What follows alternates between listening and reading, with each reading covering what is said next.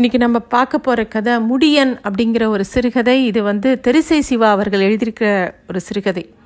இதை நான் குட்டிக்கொரா அப்படிங்கிற ஒரு சிறுகதை தொகுப்பு ஜீரோ டிகிரி பப்ளிஷிங் வெளியிட்ருக்காங்க இந்த தொகுப்பை. அதுலேருந்து தான் இந்த கதையை நான் எடுத்திருக்கேன். இந்த தொகுப்பில் இருக்கிற எல்லா கதைகளுமே ரொம்ப சிறப்பான கதை. அவசியம் படிக்க வேண்டிய ஒரு புத்தகம். இந்த கதை எப்படி ஆரம்பிக்கிறதுனா பொங்கி எழும்பும் அடற்பச்சை நிற சுனாமி பேரலை என அந்த ஆலமரம் சுடுகாட்டு தோப்பில் படர்ந்திருந்தது. இரத்த சிவப்பு நிற ஆலம்பழங்களை சுடுகாட்டு பட்டுப்புறையை அடுத்த நிலமெங்கும் பரவி கிடந்தது. எல்லா பக்கமும் அந்த பழம் விழுந்து கிடந்தது. அந்த ஆலமரத்தை பார்க்கும்போது ஒரு செழிப்பான பச்சை மரம் நிற்கிற மாதிரி படும். அது சுடுகாட்டில் சுடுகாட்டு மல்லியும் எல்லா பக்கமும் இருந்தது. அது என்ன சுடுகாட்டு மல்லின்னா அந்த எரிஞ்ச சிதையோட சாம்பலில் மட்டும் பூக்கக்கூடிய ஒரு விதமான மல்லிகைப்பூ தான் அது. அதோட மனமும் அந்த ஆலம்பழங்களோட மனமும் அப்புறம் அந்த இடத்துல இருக்கக்கூடிய அந்த செதை எரிச்சோம்னா அதில் வர வாசமும் எல்லாம் சேர்ந்து ஒரு மந்தகாசமான வாசனை அந்த பக்கம் இருந்தது.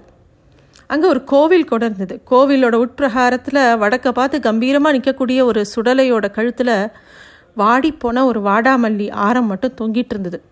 பக்கத்துலேயே எசக்கி அம்மனோட முகத்தில் அதோட முகத்துல எல்லாம் ஒரு விதமான வெடிப்புகள் இருந்தது. எதிர ஒரு தனி பீடத்தில் தலை இல்லாத முண்டன் சாமி. எப்போவோ சாத்தப்பட்ட ஒரு நெய்வு வேட்டி. அது கூட அப்படியே பல காலமாக இருந்ததுனால அப்படியே முருகி சருகாட்டம் இருந்தது. கடைசியாக சுடலக்கொடை நடந்து நாலஞ்சு வருஷமாவது இருக்கும். அந்த சாமிக்கு எந்த விதமான பெரிய ஆரட்டமும் கிடையாது. தீபாராதனை கிடையாது நைவேத்தியம் கிடையாது சாம்பிராணி புகை கிடையாது எதுவுமே கிடையாது. சாவு ஏதாவது விழுந்தால் கால் இடுக்கில் ஒரு சூடம் கொளுத்தி கும்பிடுவாங்க அவ்வளோதான் அதில் பற்றி எழுது எரியிற அந்த நெருப்பு எங்கேயாவது அது உடுத்திருந்த வேஷ்டியில் பட்டுடுமோங்கிற பயம் சுடலைக்கே இருக்கும். சுடலையே நினச்சிப்பார் எப்போ பார். சாமியாக பிறந்தா வைணவ சாமியாக பிறக்கணும்னு.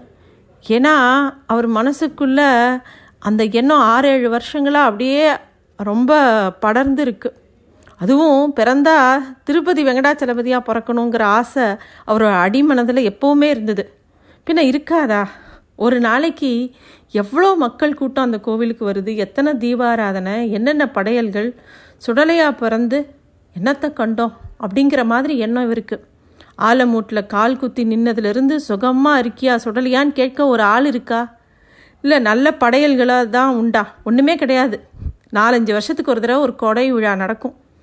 அதுவும் ஏனோ தானோன்னு தான் நடக்கும். சாவு கடவுள்னா எல்லாருக்கும் ஒரு இலக்காரமாக போயிடுச்சு அப்படிங்கிறது தோணும் சுடலைக்கு. அதனால் சுடலைக்கு ரொம்ப கோபம். வெறப்பா வெயிலுக்கு மழை மழைக்கும் நெஞ்சு நிமித்தி நின்றுனா கூட என்ன ஆச்சு? ஒன்றும் ஆகலை. மூட்டு வலி தான் மிச்சம் அப்படிங்கிற மாதிரி ஒரு எண்ணம் சுடலையோட மனசில் இருந்தது.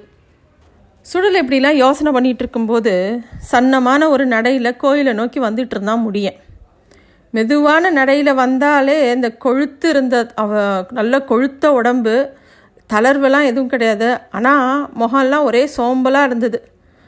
உடம்பெல்லாம் அங்கங்கே அருகம்புல் மாதிரி ஏதோ மேலே பட்டு இருந்தது. அது வந்து அப்படியே நடந்து வந்துட்டே இருந்தது. அது வரும்போதே அதோட வாசனை அதுக்கு முன்னாடி வந்தது. வர வழியில் நிறைய சருகுகள் இருந்தது. ஒன்று ஒன்றா எடுத்து ருசி பார்த்துக்கிட்டே வந்தால் முடியும். அது ஆட்டோட புத்தி.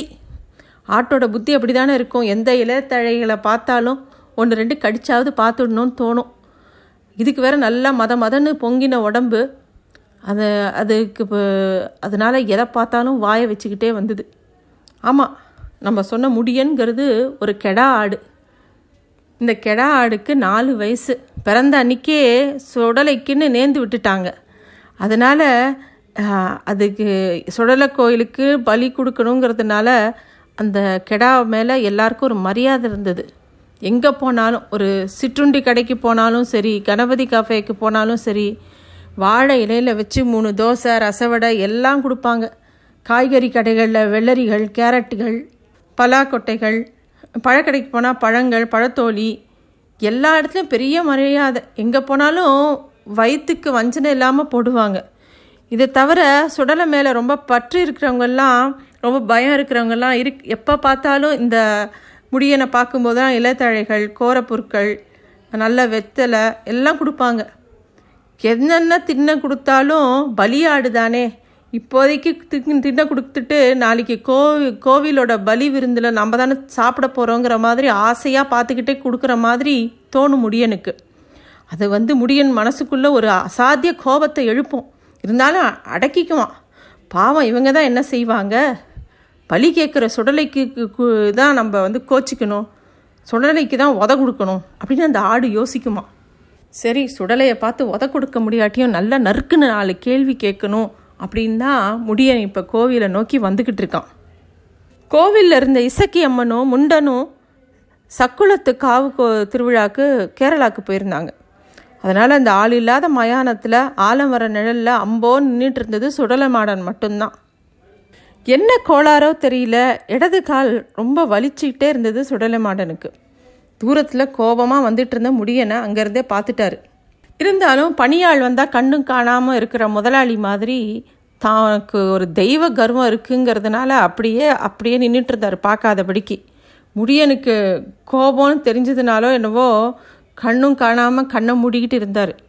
ஆனால் உண்மையிலே நீர் நடிப்பில் சிவாஜியை தோக்கடிச்சிருவீர் அப்படின்னு முடிய சுடலையை பார்த்து சொல்லலாம் சுடலைக்கு சுருக்குன்னு இருந்தது கண்ணை திறந்து பார்த்தாரு. ஏ முடியா? நல்லா இருக்கியா? நல்லா காற்று பார்த்தியா அதான் கொஞ்சம் கண் அசந்துட்டேன் அப்படின்றாரு. அசருவேறு அசருவேறு உமக்கு சாக போகிற என்னை பார்த்தா ஒரு இலக்காரம்தான் அப்படின்னு முடியன்னு சொல்கிறான் ஏன்? அப்படிலாம் இல்லைடே.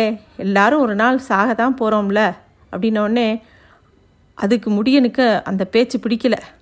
ஆனால் உமா முன்னாடி வந்து வசதி பிடிக்கிற குழைய கடிக்கும்போது பட்டுன்னு கழுத்தில் வெட்டுட்டு சாகப்படுற சீரழிவு எனக்கு மட்டும்தானே? அப்படின்னு அந்த முடியை விடாமல் வாய் கொடுக்குறான்.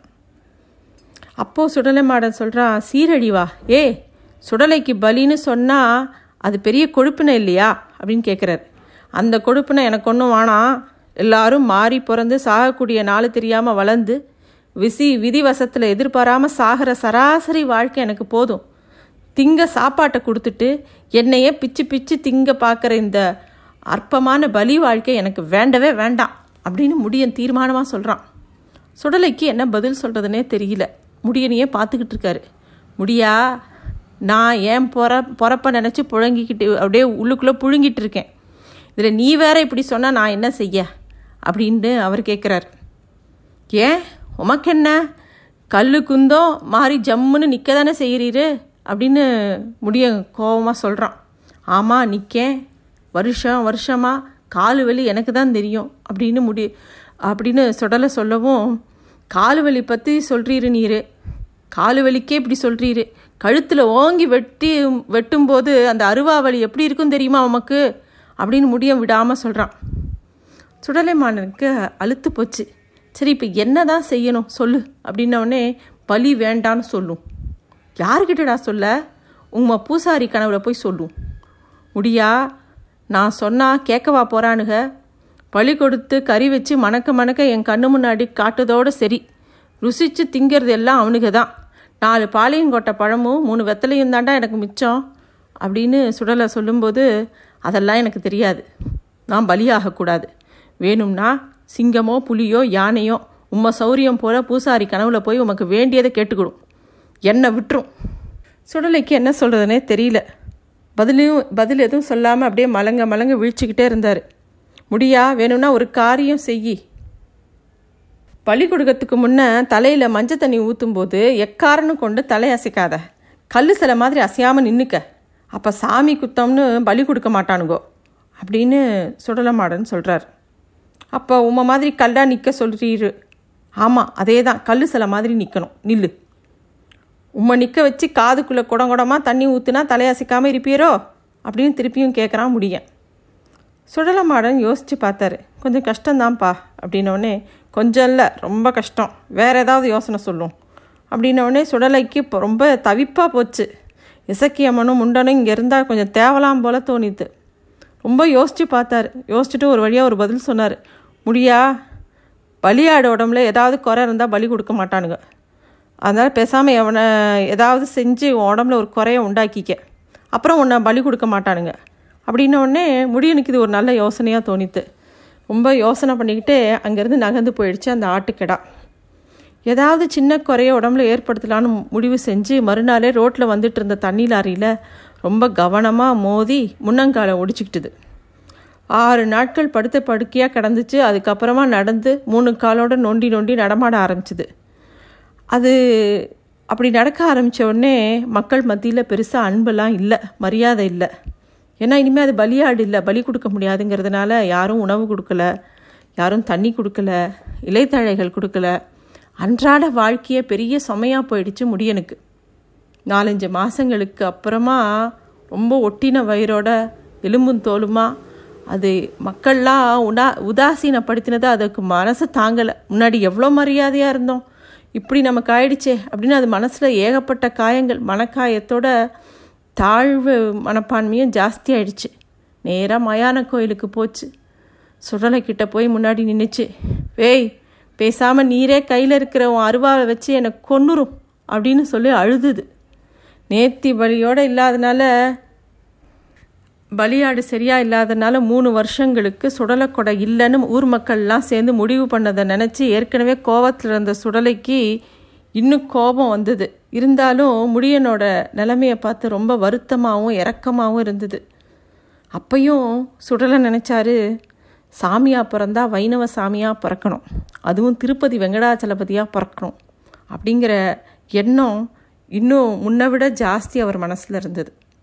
நன்றி.